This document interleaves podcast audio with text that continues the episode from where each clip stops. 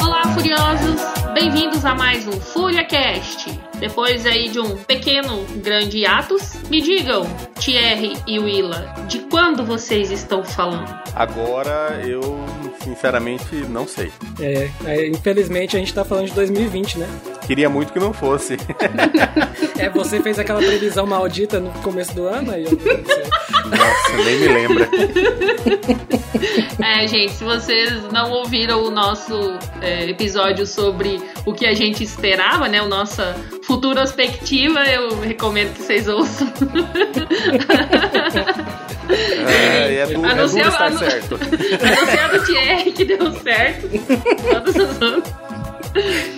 Ai, ai, mas como vocês já devem ter sacado pela arte da capa e pela nossa introdução, nós vamos falar sobre a série que está bombando na internet desde o dia do fim do mundo, né? Dia 27 de junho de 2020. Estamos falando de Dark, a série da Netflix mais assistida. Ah, no, no Rotten ela tá, acho que em primeiro lugar. Eu vi alguma coisa sobre isso hoje ou ontem. Interessante. Pois é, e olha no- que não é fácil você conseguir uma boa classificação no Rotten Tomatoes. E ainda mais com todo mundo dizendo que não entendeu a série.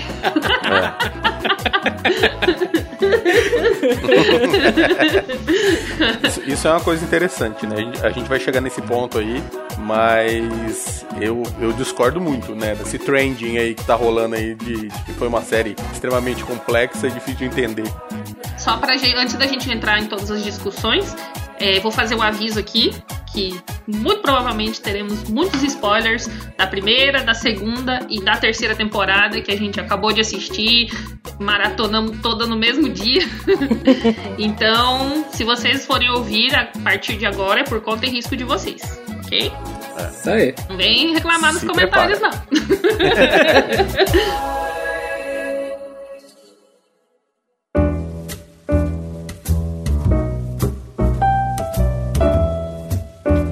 eu vou aproveitar o gancho que o Thierry deu aí sobre a, a trend, né? De que ninguém entendeu, de que é uma série complicada. Então fala pra gente, Thierry, di- discorra sobre esse assunto.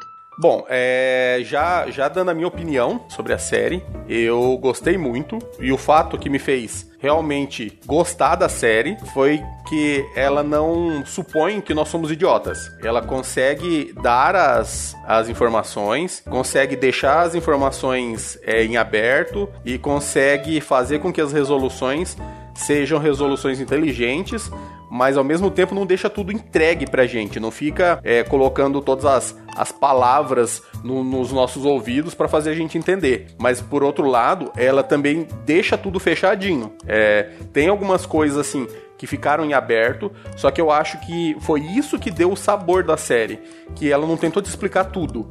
Ela te explicou o que precisava ser explicado e o que não necessariamente precisava ser explicado, como por exemplo, o background de um personagem secundário ou uma filiação de um, personagem que não era chave. Isso aí não precisa ser dito, não precisa ficar sendo jogado na nossa cara. Eu, eu gostei muito disso. É, eu acho que o pessoal acha que, que, é, que é uma série só pra pessoas inteligentes, eu discordo. Eu acho que não é uma série pra pessoas desatentas, né? É, É, acho que o que confunde muito quem vai assistir é principalmente tentar decorar todos os personagens que existem. Que isso eu acho que é essencial. É, é, tem gente que tem necessidade de ficar encaixando as coisas, né? Aham. Assiste a primeira temporada e quer que na primeira temporada tudo faça sentido. Sendo que não é a intenção da série te entregar toda a plot na primeira temporada. Sim. Afinal de contas, tinham três, né? Aham. Já tinha amarrado três temporadas ali. Teve, eu vi gente falando na internet, né? Que, ah, mas eu saí da primeira temporada cheio de dúvidas, então é, a, a série é toda falha. Cara, não. Essa é a intenção. A intenção é fazer com que você fique com vontade de voltar a assistir. Uhum. A ideia era deixar as dúvidas de propósito, né? Porque senão, se Isso. você já tivesse tudo, quem quer voltar pra segunda ou terceira, né? Pois é. Exato, não precisa.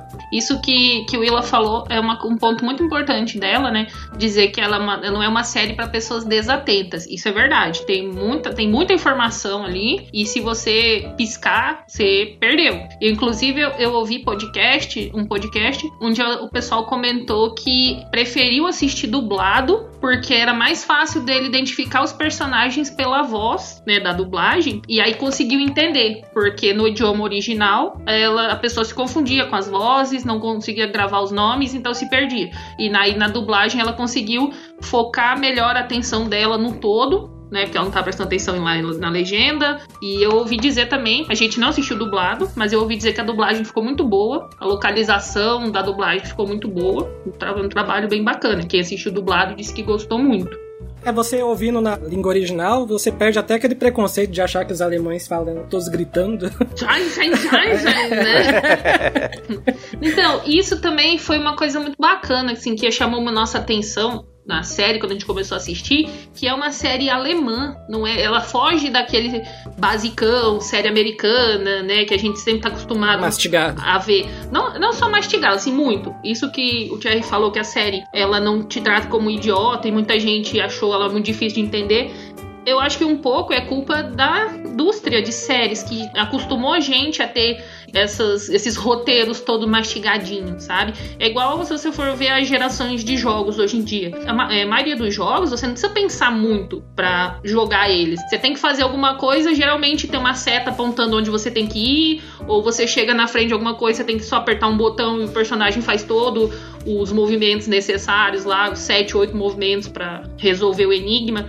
Você não tem mais que pensar. Então, ah, porque é feito para consumo rápido. Se você tiver que parar para pensar, você não vai consumir aquilo, aquilo rápido e passar para o próximo. Então eu vejo que é um pouco a, a indústria cinematográfica, videogamesística que vai vai formatando o nosso gosto e o nosso e a nossa forma de, de consumir as coisas para que a gente consuma cada vez mais coisas cada vez mais rápido. A gente nunca pare muito tempo numa coisa só. E essa é, contraposição entre as séries americanas e, e, séries de outras nacionalidades, vocês lembram que quando saiu o primeiro teaser da, da primeira temporada do, de Dark, eles compararam ela como a Stranger Things da Alemanha? Sim. Sim, sim. Que não tem nada a ver, não, Não tem, tem nada a ver, eu acho que hoje ninguém mais Nossa. fala isso.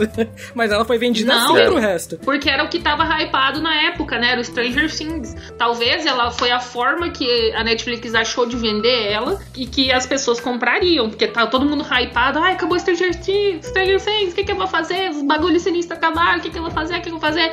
Ai, tem outro aqui, outro parecido. Vou consumir até voltar, sabe? Uhum. É estratégia de marketing.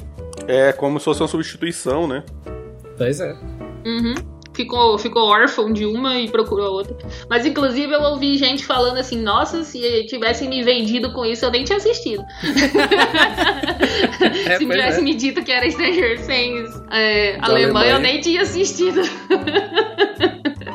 Isso é uma, é uma, uma coisa muito interessante, né? Que nem você mesmo disse, que é uma produção alemã, né? Sobre um núcleo de pessoas, né? Alemãs, numa cultura alemã, numa, num lugar assim totalmente alemão. Eu, eu acho isso muito legal, porque foge, né? Daquele eixo hollywoodiano de que mesmo que as pessoas, né, a, a série se passe, sei lá, no Japão, todo mundo lá fala inglês, o, o ator, o mocinho, Todo né, mundo é branco, do olho é, o mocinho é um ator de Hollywood. É, todo, todos os atores de base, todo mundo é daquela região, mas ninguém fala a linguagem da região. Isso me agradou bastante. É, nós assistimos legendado, mas só por, por gosto mesmo, né? Porque a gente acha interessante dar essa, essa imersão na, na cultura e, e, e também ouvir como eles, eles dizem, como eles lidam com aquelas situações, pelo menos pra mim, me deixa mais imerso. É, uma outra coisa muito legal de você ouvir no idioma original, quem gosta, nada contra quem ouve dublado, quem, ou quem ouve é, dublado no seu idioma. Tem gente que eu vi que assistiu dublado em inglês. Então, a preferência de cada um transforma a experiência de cada um. Aqui a gente não critica os gostos pessoais, até porque são pessoais. Isso, a gente só julga. Isso, silenciosamente. Mas assim, a diferença de você ouvir no idioma original é que o idioma ele traz junto a cultura da pessoa, assim, a cultura do local. Quando você ouve eles falando na, na no idioma deles, você vê a entonação em algumas palavras, alguns trejeitos, alguns maneirismos de falar que são próprios do local que eles estão e da cultura e que, como o Thierry falou, eh, aumenta muito mais a sua imersão. Que muitas vezes, por melhor que seja a dublagem, ela não consegue reproduzir isso, porque isso é uma questão cultural e é uma coisa da vivência local. Você não consegue emular isso com perfeição, sabe? É, fa- falando disso, a gente não vai falar que faz parte da cultura deles não tomar banho, né? Entre as viagens do tempo, né? Nossa senhora. Mas pra isso, isso, nossa, isso é uma coisa que chocou a internet. Mas sabe por que que chocou? Eu acho que chocou os brasileiros, porque eu não acho que os alemães e os europeus se importaram em ver o pessoal sem tomar banho. a gente que toma banho o tempo todo.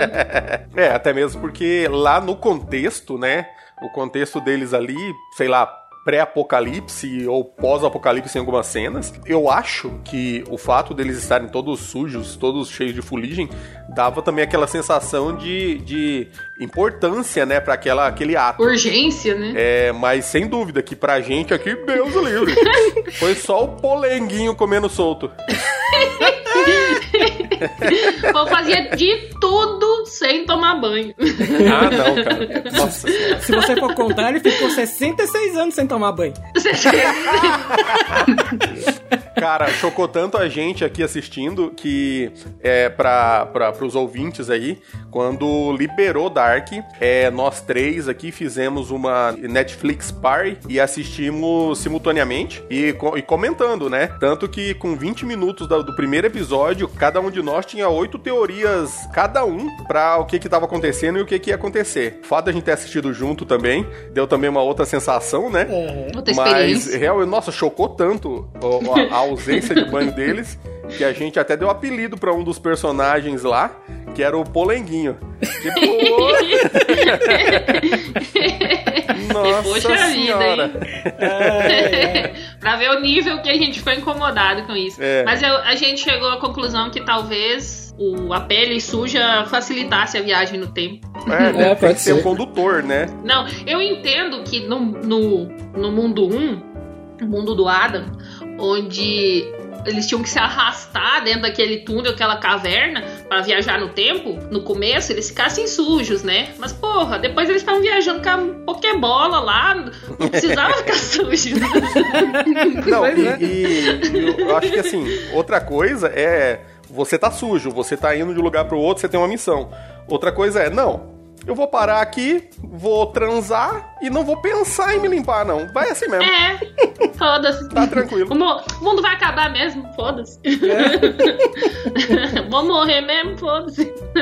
Tanto, tanto que isso foi a causa do- da, da confusão toda, de todas as três, as três temporadas.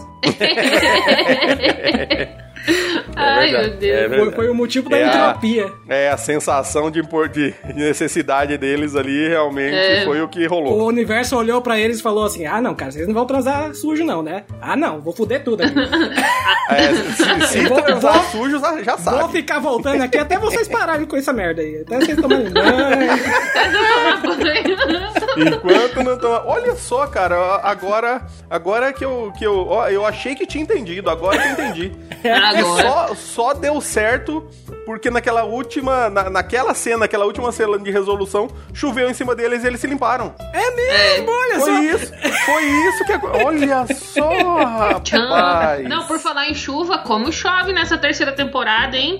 Meu Deus do céu, chove o tempo todo, em todas É, as numa épocas. timeline, numa timeline chove demais. Meu Deus do céu. Não, em todas. Lá em 1800, chovia o tempo todo. É, mas na, na timeline 2, na timeline Eva, depois do apocalipse, Ah, não chove mais mais. ouviu falar de, de água. Não.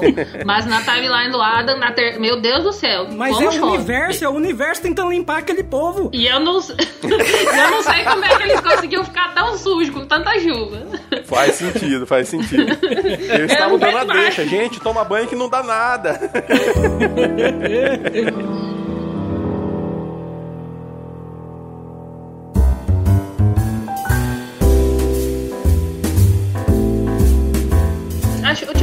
respondeu um pouco, né? O que que chamou muito a atenção dele, o que que ele gostou na série, que foi que é uma série inteligente, né? Uma série que não, não supõe que você é um idiota. É, Willow, o que que te chamou a atenção no Dark, assim, quando você... que te fez continuar assistindo a série?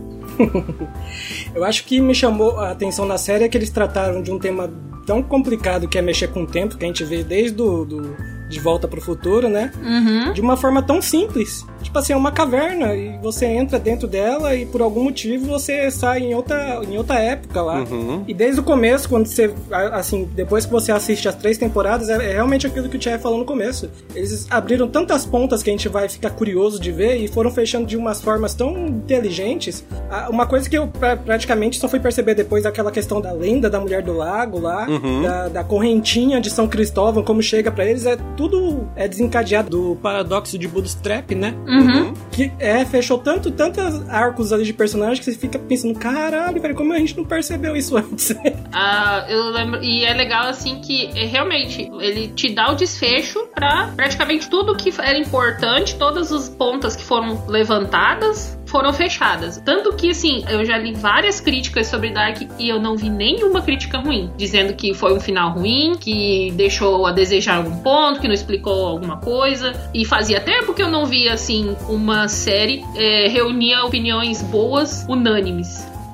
É, Realmente, da- das críticas que eu vi, eles só falaram dessas miudezas, assim, de algum plano secundário que não fazia a mesma importância pro, pra trama principal. Tipo o assassinato lá do irmão do policial lá, da segunda temporada lá. Eu nem lembrava, depois que eu fui ver, lá do, do, do pai do Bartô. Uhum, Ah, uhum. sim, Quarto uhum. hoje. É, eu acho, eu acho que assim, é, pelo que eu entendi, né, da- das coisas que a gente pesquisou, eles tinham a intenção de prolongar mais a série, mas por algum motivo, talvez grana, talvez o, o estúdio, não sei, mas eles decidiram encerrar na terceira. Então, assim, o que que eles fizeram? Olha, olha como que isso deixa até mais interessante. As coisas que eles estavam, as pontas que eles estavam deixando em aberto na segunda para fechar na terceira e talvez na quarta, eles conseguiram fechar ou explicar tão bem explicado, ou talvez a ponta que eles deixaram solta é uma ponta tão, tão fácil de você imaginar a solução que eles não precisaram jogar todas as explicações. Entendeu? Que é isso que eu acho interessante. Por exemplo, saíram muitas teorias, fizeram várias árvores é, genealógicas da série e é, muitas delas estavam gente assim comentando, tá, mas quem que é a bisavó do fulano, a bisavó do ciclano, a mãe, não sei o que, não sei o que. A, a, a Luiz e eu discutimos essa semana que não, ti- não se tem o nome nas árvores oficiais da mãe do Peter Doppler. Aí eu perguntei pra ela, tá, mas e pra Uhum. quê? Ela não é um personagem da série, ela não é interessante. E, é claro, já, a gente já- tá dando spoilers. E o Peter não faz parte da chave essencial, entendeu? Que é da, da, da chave de resolução. Ou seja, dar uma explicação, ou talvez perder-se, sei lá, 10 minutos de cena da série pra poder inventar um gancho pra mostrar essa mulher ou explicar alguém falando o nome dela, cara, não precisa. Não precisa é, é, presumir que, meu Deus, todo mundo vai ficar maluco porque não se sabe o nome da mãe do Peter Doppler. Não, cara, tudo bem. A gente acredita que o, o, o, o Helg Doppler, né? Que ele pode ter, sei lá, viajado, ele pode ter conhecido uma pessoa, ou, né? Não, não interessa. A gente pode é, imaginar essa solução. Não precisa ser mastigado pra gente. Então, foi que nem o caso da Regina, que a gente não sabia quem era o pai dela e foi explicado numa foto, no final. Sim, Isso, exatamente. Não precisou de exatamente. nada, só da foto. Exato. Aí a pessoa olha a foto, aí de novo, que nem o Willa falou, se a pessoa é atenta, mesmo que ela não lembre de quem é aquele cara da foto, ela, opa, peraí, esse cara da foto pode estar sendo explicado em outra. Ela volta lá, assiste outro episódio e dá de cara com a, a resolução. E inclusive para justamente para tampar esses, esses buracos de curiosidade que as pessoas têm, a Netflix lançou um site sobre, né, a série Dark e você pode ver todos, toda a árvore genealógica, inclusive essas pessoas que não são mencionadas, que nem a, a mãe do Peter, tem uma mulher aqui, um nome, não tem nem foto, é só um nome, para não dizer que ficou sem.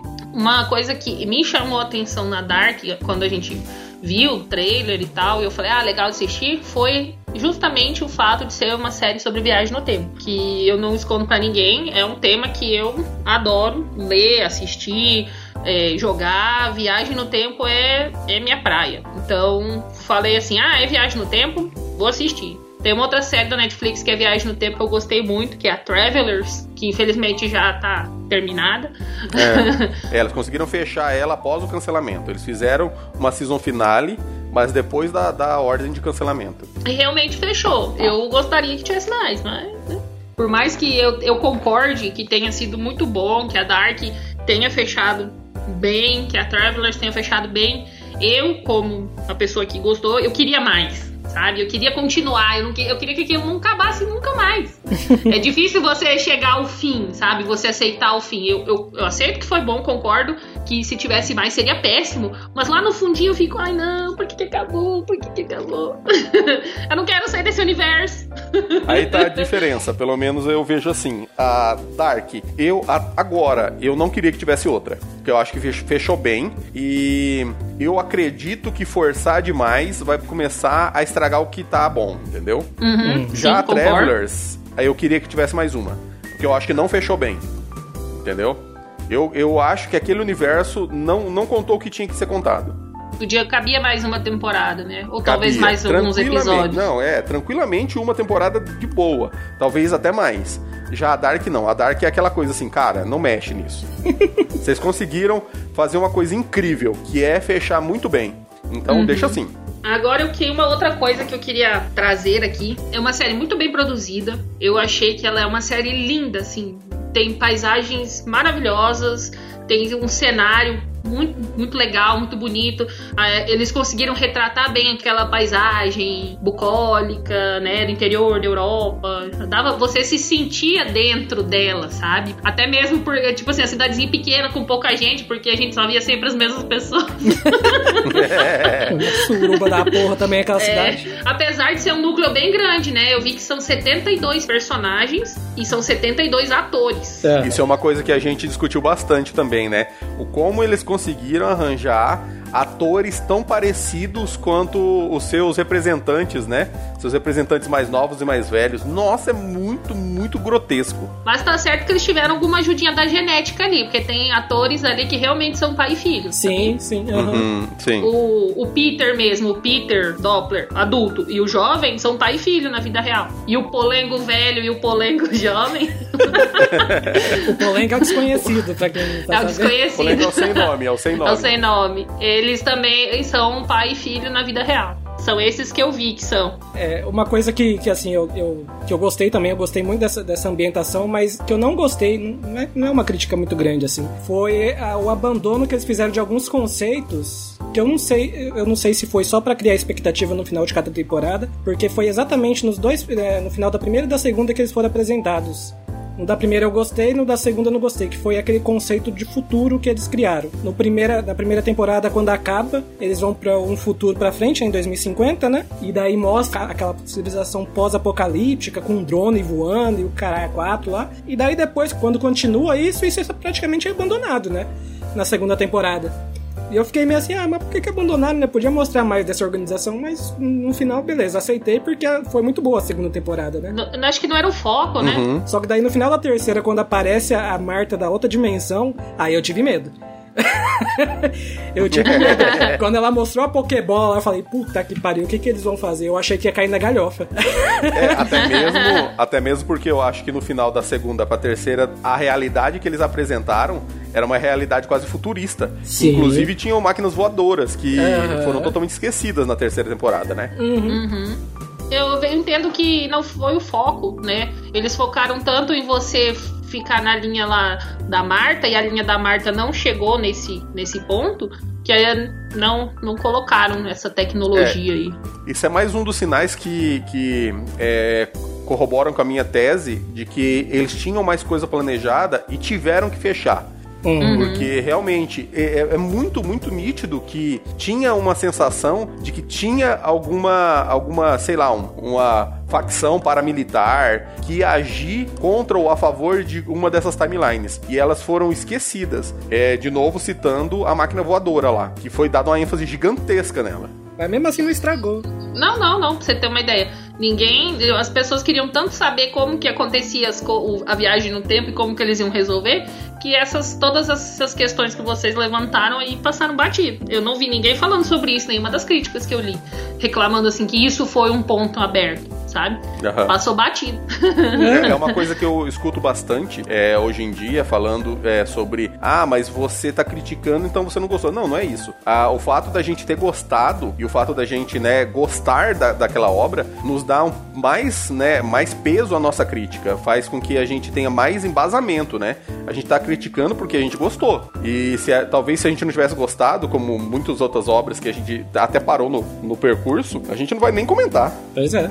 É, uma coisa que eu gostei muito da, né, da série é que, por mais teorias que você criasse até a terceira temporada, ou que nem a gente, até pelo menos metade da terceira, quando elas, as teorias foram se revelando, né? As, as coisas foram se É, revelando. até, até o penúltimo capítulo não tinha nada resolvido na série. Exatamente, mas assim, por mais que a gente é, criasse teorias, tudo mudava, cara. Tudo mudava. A gente criava uma teoria assim, via uma cena e falava, ah, então vai acontecer isso, essa pessoa é essa. Aí na cena seguinte já desfazia tudo, tipo, what? Como assim? Eu jurava que o Adam era o Bartô. Eu jurava. Falei, não é possível, é o Bartô. Até o fim ele achou que era o Bartoge. Verdade, a gente tá de É, prova aqui que quando ele percebeu que não dava mais, a gente até ouviu um suspiro, assim, ah, Droga! Só quando o Willa viu o Adam. Eu, oh, eu não ia dizer, não adianta nada ver o Adam e o Bartoge do lado a Não. lado, que isso não quer dizer nada, né? Eu quando eu vi o Bartosz Mas- voltando lá. É, não, não É. teve jeito. Não teve.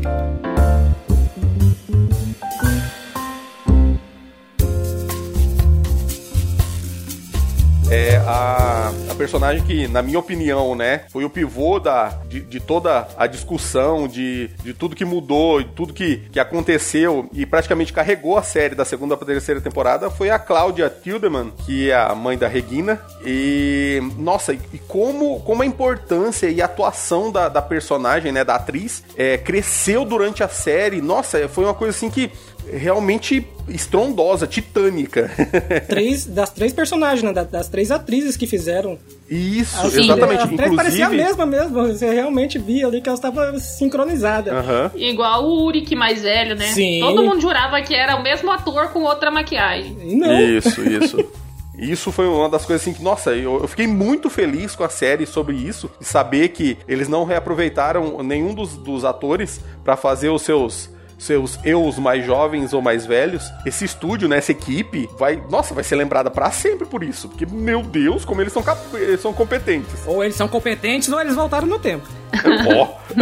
Ou será que isso foi só sorte? Não, é muita gente envolvida pra ser só sorte. Não, mas uma coisa que também eu não sei se todo mundo percebeu, é uma coisa que ficou bem óbvia, mas talvez alguém- alguns mais desatentos, que eles usaram na, na, na terceira temporada, no Mundo Espelhado, eles usaram os mesmos cenários, filmaram, só que na edição eles espelharam. Ó. Tanto que quando você percebe lá o, o desconhecido, vulgo polengo, Polengo. você vê que a, a, a marca do lábio dele, que ele tem uma marca né, de lábio leporino, você vê que ela fica mudando de lado o tempo todo. Uma hora ela tá na direita, outra hora ela tá na esquerda. Então, se ele grava a cena na, no cenário que vai ser espelhado na edição, ela tá de um lado. Se ele grava uma externa, tá do outro, que tá do lado original. É igual a Marta. Essa eu tenho que me gabar. É, desculpa, desculpa, mas eu vou me gabar nessa. Porque na primeira cena da, da, da primeira. dos primeiros minutos da série, eu, eu cantei essa pedra. Eu falei, olha, gente, peraí, tá, tá espelhado e eu acho que eles gravaram espelhado. Foi, eu fiquei discutindo, eu o achei que falou, ó, a É. casa tá espelhada. É tipo assim, ah, o cenário é, é espelhado, né? O, ele, o mundo é espelhado. Aí o Thierry É. falou, porque ele é o mesmo cenário, mas eles É, só inverteram na gravaram edição. espelhados. E a- os único, o único ponto em que você conseguiria descobrir se é espelhado ou não era se você visse alguma coisa que tivesse espelhada. Por exemplo, se você vê uma pessoa e ela tiver espelhada, você não necessariamente vai saber, a não ser que ela tenha uma marca, né? Que nem o rapaz que tinha o lábio leporino. Mas se você vê alguma coisa escrita e ela tiver espelhada, é óbvio que você vai perceber. Só que eles tiveram esse trato, né? Que eles imprimiram es- espelhado várias coisas pra poder passar como se estivesse normal. É por isso que me confundiu. Eu Falei, ah, será? É, mas é, faz, faz Será? Não iam fazer isso, mas eles fizeram. é, inclusive, você pode ver cenas da Marta quando ela tá com aquele arranhado na bochecha, né? É. Quando ela tá dentro da casa, o arranha, a marquinha lá, o arranhado é de um lado, e quando ela tá nas externas, é de outro lado. Toda hora troca. Quando as- é, isso aí facilitou bastante pra gente saber quando eles estão indo de um mundo pro outro. Eu preferia mais que mostrasse sutilmente isso do que aquele efeito de After Effects que até eu tenho aqui lá, aquele. Buraco temporal, né? Pois é. Aquilo Aquele lá foi eles incomodou, hein? troux- trouxeram Mas é- agora. É, mas é porque eu sou editor e já, já tenho, né? Ah. Mas serve também, mas serve, pra, mas serve como você Transição. contar a história sem falar, né? Pra mostrar a transição. Uhum, Então, uhum. uma transição legal. É, não ficou tosco, né? Não, não. É só por causa da, da- da- como que, é, que eu conheço, né? Da, da familiaridade que eu já tenho com, com o efeito. Uhum. É que o, o Willa já manja das putarias, então ele é um pouco mais crítico nesse ponto. A gente. Uma coisa também que muita gente se confundiu é que achava que, a, que Dark tivesse várias linhas temporais, mas não, é uma linha temporal só, só que as pessoas ficam viajando em pontos dessa linha temporal. Você não tem é, várias. Né? A- a- E mesmo quando você descobre que tem um segundo mundo, ele não é outra linha temporal, é um mundo paralelo, que também só tem uma linha temporal e você fica indo pra trás e pra frente, pra trás e pra frente, na mesma linha. É porque até quando a gente vê aquela tríqueta, né? A gente vê em 2D, a gente não imagina que foi essa a explicação no final, que, ela, que as linhas se sobrepõem uma à outra na- na- na- nos nós que eles falam, né? A gente vê impresso, parece que uma tá encontrando com a outra como se fosse uma encruzilhada. E não, é, é uma por cima da outra, praticamente. Elas são sobrepostas. Isso. Eu falei, olha só que sacada. Uhum. Ninguém tinha percebido isso. E se eles não contassem, eu acho que ninguém ia perceber. É. é que eles vão. Eles vão te, então, vão te dando as informações que eles querem que você tenha. então eles não queriam que a gente achasse isso antes. É, então, aquela, aquela questão de quando, quando o Jonas jovem ele vai pra, pra realidade da Marta lá, né? No futuro, e daí obrigam a. a, a Mar- aparece cinco Marta no mesmo lugar, quatro? É, é porque é, no- é na Marta linha pra da. Dar com o rodo. é, Na linha da Eva, todo mundo morre no apocalipse, só sobra ela. Então, por isso tem várias delas pra trabalhar pra ela. E daí eles vão e metem um tiraço na cabeça do Jonas. Fala, é o quê? e só depois explica, né, por que que isso aconteceu. Porque tinha outra, outra linha temporal do, do, do dia do apocalipse na linha dele. Eu falei, ah, filha da puta. Como assim? É igual a história do medalhão lá, né? A, a teoria principal do medalhão lá de São Cristóvão é que a mulher que morreu no lago era a Hannah, que ela que apareceu usando o medalhão, né? Sim, sim. E depois a gente descobre que não. Pois é, e a, e a, e a história da Hannah é muito macabra, da Hannah com a mãe da, da Caterina, né? Uhum. Ela vai mais pro passado ainda pra fazer o aborto lá, que ela tinha com o Egon, e vai fazer o aborto e encontra a mãe da Caterine lá pra fazer o aborto, e a menina também tava indo fazer o aborto. Isso. Sim, isso foi pesado, isso foi pesado. Não, foi mais pesado ainda depois, né? Que ela entre, deixa a correntinha lá com a mãe da Caterina e no em 1980 a Caterina vai atrás da mãe dela, né? Pra roubar o cartão lá pra salvar o Uric. E a mãe dela mata ela achando que fosse o filho abortado. Pois é. É, deu, deu, deu um piripaque na cabeça dela, mas dá pra ver que. Eu não sei se, se ela sofria abuso, né, na, na timeline é, que ela é, viveu, se ela sofria abuso ou se ela realmente era uma pessoa perturbada, mas do jeito que ela tratava a filha dela, né, adolescente lá, dava pra ver que ela não era, não era uma pessoa equilibrada. É, Eu acho que claramente pelo fato dela ter aquela idade e estar indo fazer um aborto, ela sofria abuso de algum tipo. Sim, sim. Agora, já que a gente tá falando dos personagens e tal, eu quero saber de vocês qual foi o melhor personagem, qual foi o que vocês mais gostaram. Eu acho que o personagem mais interessante e que teve um arco assim extremamente importante foi a Cláudia, Cláudia Tiedemann, e não só por causa do personagem, mas também por causa da atuação, tanto da atriz Mirim quanto a atriz que representa a Cláudia adulta, quanto a atriz que representa a Cláudia mais velha. Todas elas são excepcionais, elas entregam realmente o que supostamente, né, é, é para elas entregarem e elas passam isso assim com uma veracidade muito grande. E como como ela consegue é, viajar por entre as, as não só por entre as realidades, mas por entre as linhas de pensamento, porque ela é uma, uma espiã, né? Ela consegue trabalhar nos dois frontes. E isso, nossa, foi sensacional para mim. Ela de longe é a melhor personagem. Olha, eu também gostei dela, da Cláudia. assim, do núcleo principal, eu, eu simpatizava bastante com o Jonas, porque é o cara que sofria, Deus o livre. Nossa, gente, o Jonas, ele devia chamar Jesus, porque, meu Deus, como que esse cara sofre. Ele tem uma cara de sofrimento o tempo todo, ele sempre tá sofrendo, gente. Sim, é porque ele parou de tomar os remédios depois da primeira temporada. Ele parou de tomar os remédios, parou de tomar banho. Pois é. é só sofrimento, gente, viu? Quando vocês param de tomar remédio, tomar banho, é só sofrimento. Mas eu gostava muito do personagem do Magnus, assim, eu tinha mais expectativa no personagem dele mais velho. Mas eu, eu gostei dele, eu gostava do jeitão dele, assim. Que casal, hein? Que casal lindo, hein? Ele e a é, Francisca. Magnus Nossa é senhora. Muito massa. Eu tenho a impressão que eles nem, nem gostavam muito do Adam, eles só estavam lá porque era uma- a única forma que eles encontraram de ficar junto. É, também, pode ser. Talvez. E eu acho também que é um pouco daquela coisa, né? De você não ter um propósito. O Adam acabou dando um propósito pra eles e eles abraçaram. Supostamente, né? O Adam fazia uma lavagem cerebral falando sobre a utilidade que cada um ia ter, né? No, no futuro, né? Pra evitar o apocalipse, né? E eles abraçaram isso. Você pode ver que tanto o, o Magnus quanto a Francisca, eles têm. Você sente isso até mesmo no- nos, nos personagens adolescentes lá, que eles são personagens que não têm um propósito. São adolescentes que não encontraram um propósito pra eles. E de repente chega um cara e dá um propósito pautável, né? E olha que o propósito é meio tenso, né? Porque o Adam, o propósito dele é matar a irmã deles, né? Né, exatamente, exatamente. Então é, foi uma lavagem cerebral forte mesmo. E o Ada e a Eva, eles conseguiam manipular bem as pessoas. Eu concordo com tudo que vocês falaram sobre a Cláudia, mas eu vou trazer um personagem aqui mais pela piada mesmo. Pra mim, o melhor personagem é o Waller. o, o policial que numa, num- numa linha do tempo ele não tem o olho e no outro mundo ele não tem um braço. Eu jurava que ele não tinha um olho mesmo, o ator. Porque eu falei, por que esse cara tá sem o olho aí? Ué, Nossa, o casting né? é tão. É, o casting é tão Diversificado. bom. Mas a piada do Waller foi muito boa. Pois Nossa é. Nossa senhora. Eu realmente, quando eu vi que ele no segundo mundo tava com o olho, eu fiquei até feliz. Meu Deus, ele tá com o olho, de repente ele tá sem o braço. O quê?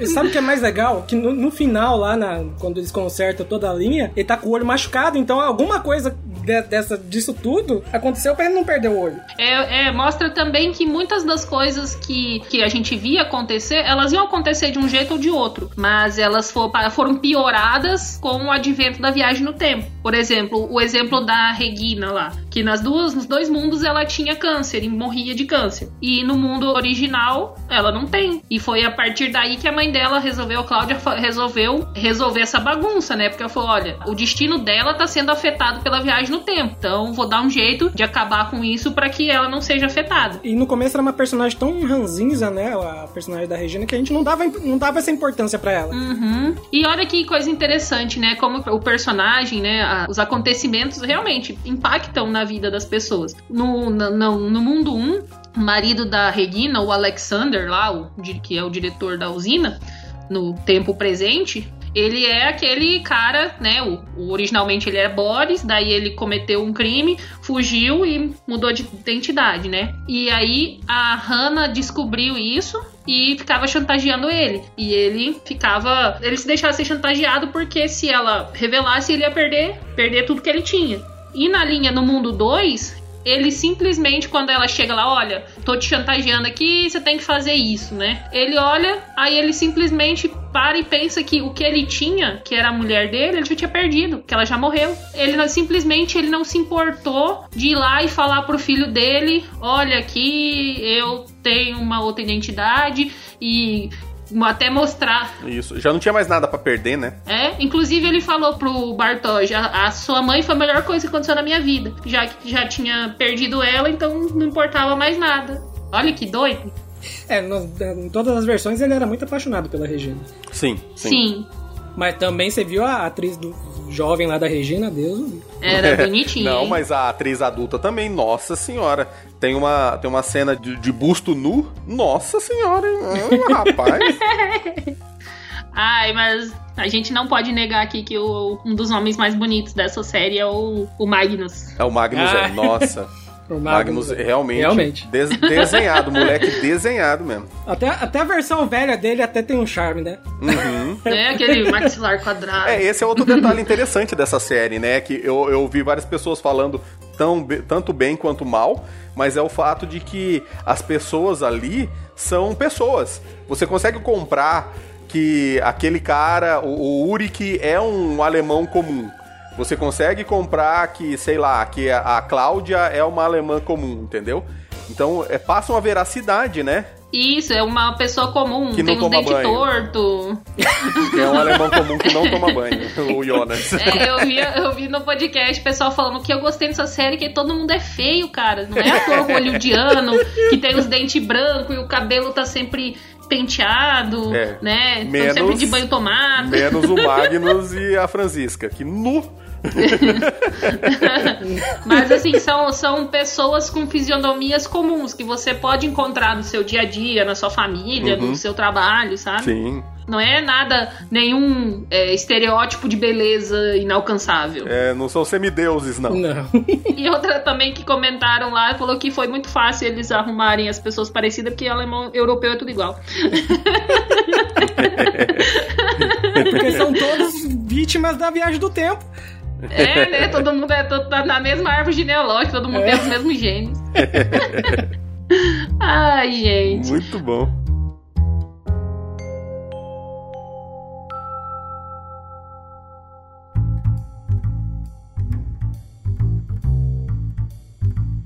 E agora eu quero saber de vocês, começando do Willa, na sua opinião, quem foi o pior personagem? Acho que o pior personagem foi, assim, se for pra considerar a personalidade, foi a Hannah. Ô mulher filha da puta. Ah, Ô mulherzinha filha da puta. Assim, eu tento simpatizar com ela vendo toda a história, assim, né? Como ela cresceu, mas eu não consigo encaixar. Tanto que no final ela fica lá com, com o Waller, né? O, e eu fico, cara. Vai furar seu olho, cara. Ela vai furar seu olho. É! Quando tinha o mundo 1 e o mundo 2, tinha essas ressonâncias, né? O que, tipo assim, o Uri que em um era, era infiel, no outro ele também era. Mesmo ele estando com a Sim. Hannah do outro mundo e tal. Assim. é, isso era intrínseco à personalidade dele. A viagem no tempo não mudou isso. E eu fico pensando, cara, cara, Uri, sai dessa. Sai dessa. Sai dessa, porque olha. ai, ai. E isso me fez pensar numa teoria muito louca. Porque, tipo assim, se ela é desse jeito assim, o Jonas pode nem ser filho do Michael, pode ter sido filho do Uller, daí essa história vai continuar. Olha só que doido. É, mas é, não, mas eu acho que no mundo original, que é o mundo definitivo, o verdadeiro, né? A gente fala mundo original porque foi ele que se dividiu, né? Então, eu, assim, porque a gente viu que a questão da Hannah com o Uri que vinha desde criança, né? Desde ado de, adolescente. Ela já tinha aquele crushzinho nele, ele era o cara mais velho, o bad boy, e ela sempre era apaixonada nele e essa nunca deixou essa paixonite. Mas num, num, num mundo onde o Uric não existe, talvez ela não te, ela tenha crescido de uma forma menos escrota, sabe? Porque não, não tinha essa, essa paixão platônica doentia e essa obsessão pra ficar para ela ficar alimentando e talvez ela tenha crescido de uma forma mais saudável. Uhum. É o lixo. O Uri que era o. Boy lixado. e é.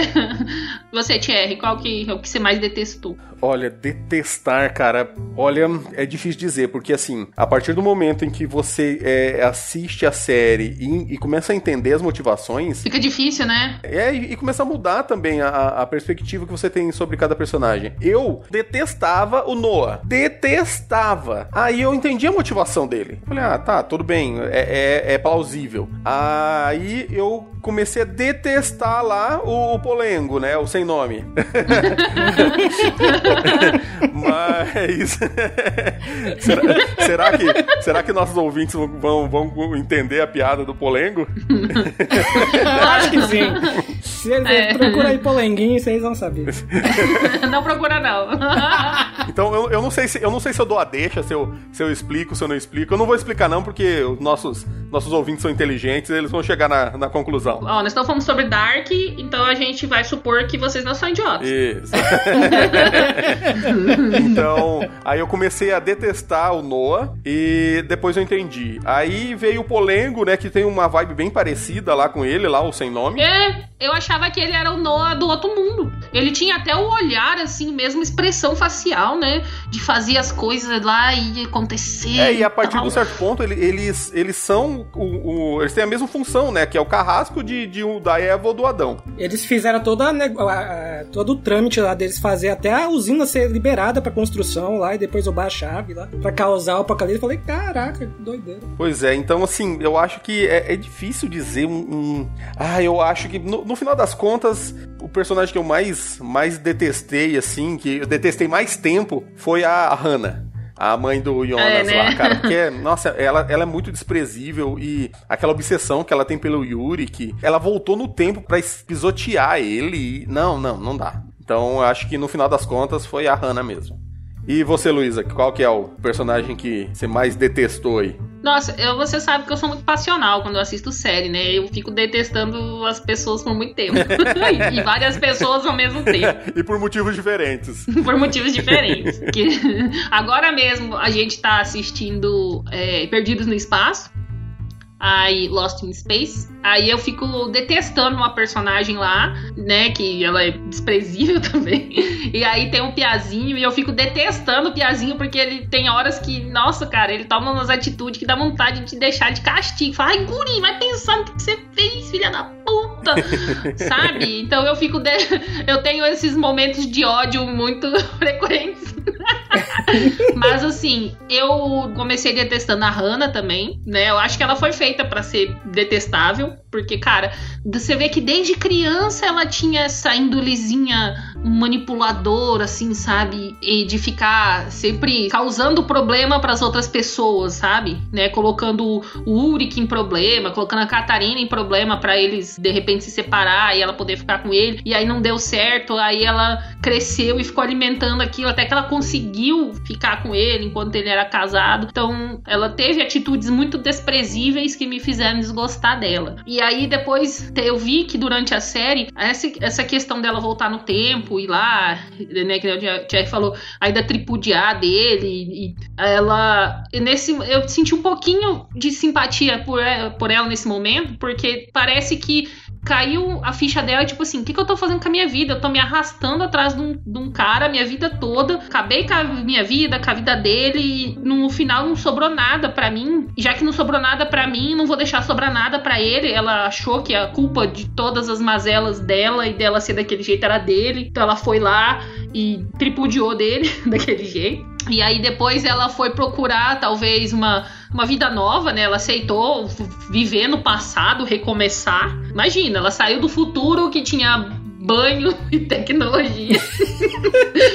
e foi pro passado que também tinha banho, mas não tinha tanta tecnologia. Só que ela ainda tem aquela a, a mentalidade torta porque ela se envolveu com um cara casado de novo, velho, de novo. Aí ficou grávida de um cara casado e aí quando ela viu que o cara não ia assumir, né, que ele falou: "Uai, mas se você ficou grávida é problema seu, você não tava se cuidando?" E ela pelo aí que ela chegou lá na porta lá para abortar e conversou e falou, ela caiu a ficha e falou: "É, realmente, é eu por, por mim, por mim."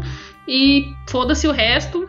Aí eu pensei assim, cara, é, ela, ela não é totalmente preta nem totalmente branca. Ela, é- ela tem muitas nuances de cinza, sabe? Uhum. É, outro personagem que também eu senti, assim, alguns momentos de raiva dele, de, de detestar ele, foi o Uric, porque ele cagou com a família dele nos dois mundos e ele voltou pro passado e ele entendeu tudo errado na lógica torta dele. Ele quis matar uma criança porque achou Perdeu que sanidade. e sim, eu achei ele. Eu falei assim, cara, para, pensa um pouco nas coisas, sabe? Ele, ele achou que se ele matasse a criança ia resolver o problema da criança morta lá, do futuro, da criança aparecida. Então eu, eu também achei, e confesso que quando ele foi preso como maluco, eu pensei, é, fica aí um pouco pra você pensar e esfriar a cabeça. É, fica 30 anos aí pra você ficar esperto.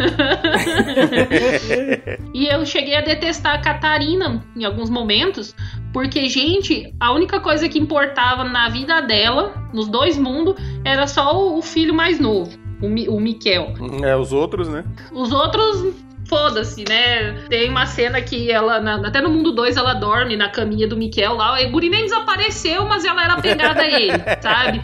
Ela viajou no tempo, ela tentou bater na mãe dela, ela morreu tentando salvar aquele menino. Aquele único filho, sendo que ela tinha mais dois filhos, que ela nem sabia onde tava, Não, se pior, tava pior, vivo. ela, ela morreu tentando salvar o Udik. É, ela morreu tentando salvar Uhum. o Rick. Então eu vejo assim, mulher, larga a mão de ser idiota. Você tem outros dois filhos. E um deles é muito mais lindo. Porque realmente a gente viu o futuro do Mikael, não foi muito bonito, né? Coitado, é outro que sofreu também, né? Nossa, coitado. Teve que viver, né? Teve bem, assim, enclausurado dentro dele mesmo, né? Ele sabia de tanta coisa e não podia falar. Nossa. E com a Hannah. Não, imagina ele tendo que ver ele mesmo criança, cara. Que maluquice do caralho é essa? E aquela mulher que adotou ele, a, a enfermeira lá, né? Ela dava remédio pro guri pra ele ficar calminho, não ficar pensando nas coisas, não querer ir embora. Pois é. Desses personagens que a gente detestou no final, todo mundo junto ali, foi o Bartosz também, né? Que a gente viu que ele é gado demais. Gado demais. Gado demais. Ai, Bartolho. É. Se só precisava mostrar uma teta, ele fazia qualquer coisa. Inclusive invadiu uma, uma- uma base de uma usina nuclear. Ó, não dá pra falar nada não, porque ó o Jonas, né? É, Pois é. também, verdade. Não dá pra falar nada. É mais gado que o Jonas, por favor. É, é. Criou-se um apocalipse por O causa do... Polenguinho. Ai, gente, não dá pra falar nada. Mas assim, em resumo, gente, Dark é uma série maravilhosa, uma série ótima, como há muito tempo não se via, e a gente recomenda fortemente que vocês assistam. Aliás, né, se vocês estão ouvindo aqui, eu espero que vocês já tenham assistido. Volta no tempo, volta no tempo agora, volta no tempo. é, volta no tempo, afinal de contas, de quando é que nós estamos gravando? Tchan, tchan. O fim é o começo. É o quê? Então, todos nós concordamos que o final foi satisfatório? Oh, eu, eu gostei bastante. Eu gostei bastante. Acho que terminou do jeito que tinha que terminar. Eu, inclusive, fiquei até impressionado que terminou de uma forma assim tão definitiva e sem, sem deixar, né? Sem deixar a conversinha. Gostei da resolução e fiquei bem feliz com a série. Pois é, eu também. Eu também achei que terminou de uma maneira excelente. Realmente ela não faz a gente de besta. É legal você se, se identificar e, e conhecer os personagens, todas as timelines e realidades paralelas. E eu gostei que no final a história toda se trata de amor, né? E não ficou piegas, não, não é uma história piegas se acompanhar. Você acompanha uma história ali é, fatalista, né? do, do caso dos dois ali que fizeram o polenguinho. Só ficaram juntos uma vez, causaram uma merda do tamanho do mundo. E daí no final você vê a conclusão deles, né? Deles desfazendo tudo e acabando desaparecendo, né? No, no, no tear do tempo. E não ficou piegas, é uma história bem, bem bonita de ver, assim. Eu gostei É, não, bastante desse não, ponto. não, é. não quiseram adocicar muito, né? Ficou legal mesmo. E é isso que, assim, a gente nem, nem falou sobre todas as referências embutidas que tem, né, em Dark. As referências bíblicas, tem a referência a Ariadne, né, a Teia do Tempo, tem referências a, a, a Triqueta, tem referências esotéricas, referências... Tem várias referências ao Doni Darko também, assim, várias cenas que foram gravadas assim na mesma estrutura. Muito legal mesmo. Até a questão do tempo, ser sempre um número chave, 3, 33, é, tem muitos, muita simbologia, muitos significados. E se vocês quiserem ouvir mais sobre essa simbologia, essas referências, eu recomendo que vocês escutem o podcast do Mundo Freak, que eles gravaram antes do lançamento da terceira temporada, né? Eles falaram sobre a primeira e a segunda e as expectativas dele para a terceira. E lá eles abordaram bastante a questão dessas simbologias é, esotéricas, místicas, bíblicas, física, falaram bastante sobre física. Então eu recomendo lá, se vocês quiserem, né, complementar aí a, a nosso podcast aqui, eu recomendo lá que tem bastante coisa.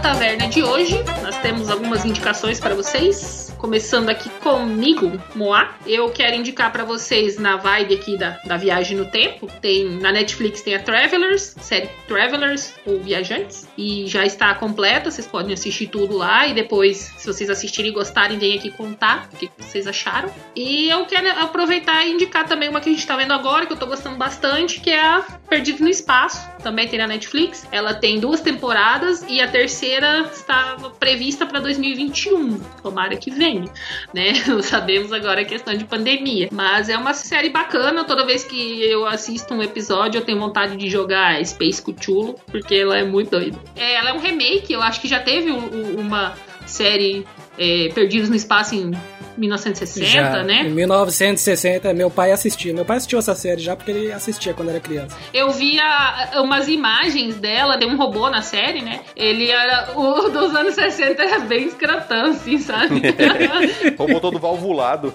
É, tipo, na, na verdade ele parecia um tamborzão com um pescocinho fininho e um outro tambor na cabeça, assim, sabe?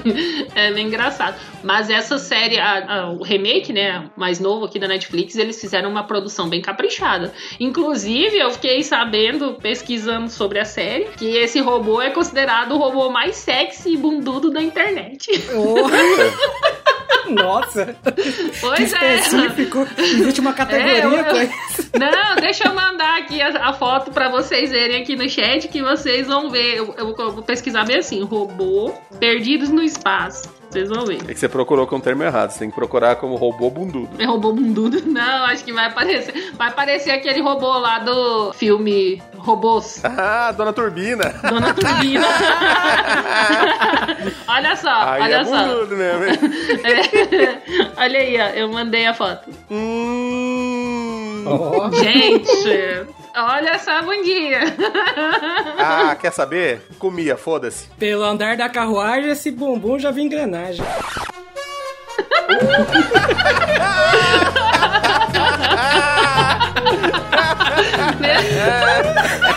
Sem mais para o momento, eu, olha, se não tivesse encerramento, eu encerrar esse podcast agora. Nossa Nada senhora. mais que for dito depois disso terá relevância. Nossa, cara.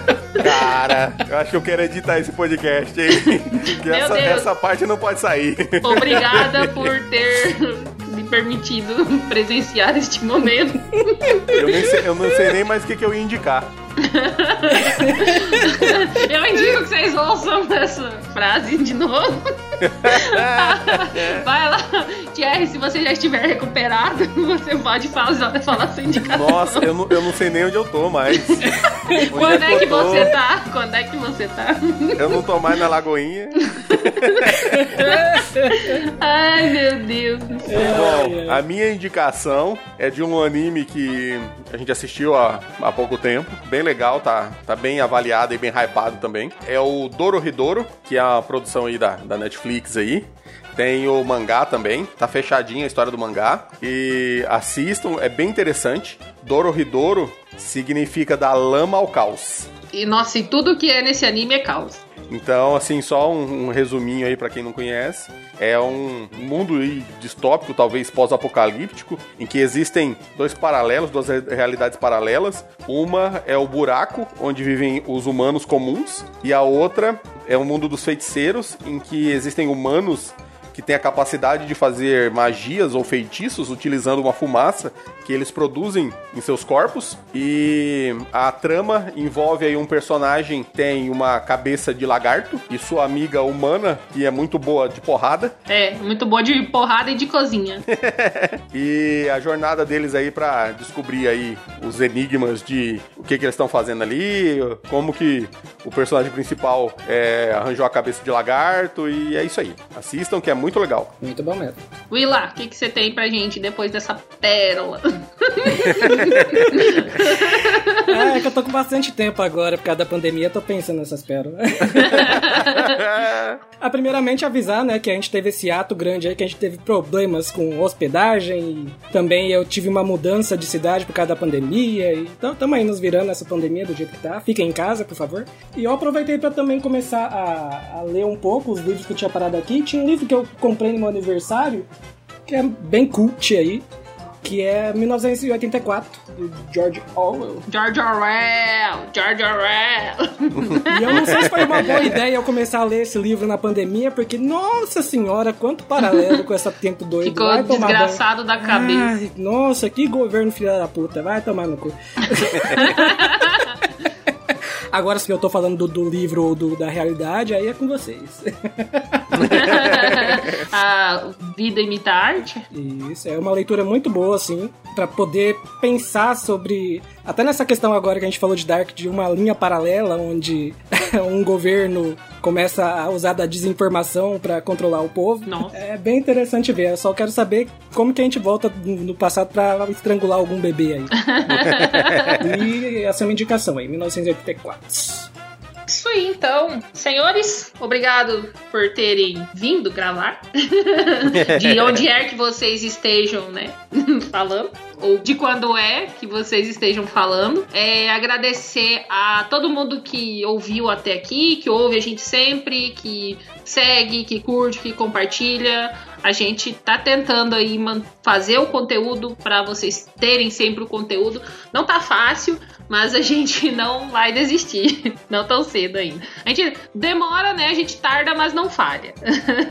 Isso aí. A ficha técnica desse episódio, apresentação eu, Luísa, Cherry, o Willa, a pauta eu que fiz, que correndão, pra aproveitar a hype. Toda a nossa edição é feita pelo Willa, a edição, as imagens da- das capas, né, dos cards, são feitas pelo Willa, ele é ilustra- ilustrador, editor de podcast, editor de vídeo, animador, e se vocês quiserem aí adquirir alguma dessas imagens para estampar, é só entrar em contato com a gente. Se vocês quiserem apoiar a gente, né, o nosso podcast, a, a gente sempre tá trazendo nossos conteúdos. É, a gente tem alguns projetos de começar a trazer mais aventuras pra vocês. A gente sabe que vocês gostam bastante, né? Então, se vocês quiserem apoiar com qualquer quantia, vocês podem entrar lá no padrim.com.br barra FuriaCast. Só entrar lá e apoiar a gente que já vai ser de grande ajuda. É isso aí. Ah, mais uma vez, obrigado meninos por terem participado, obrigado aos nossos ouvintes e a gente se vê no próximo FúriaCast. É nós isso. Ei, falou!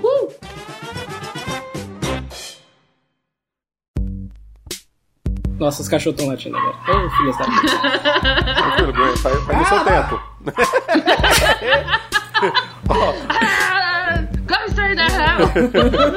Go straight to hell!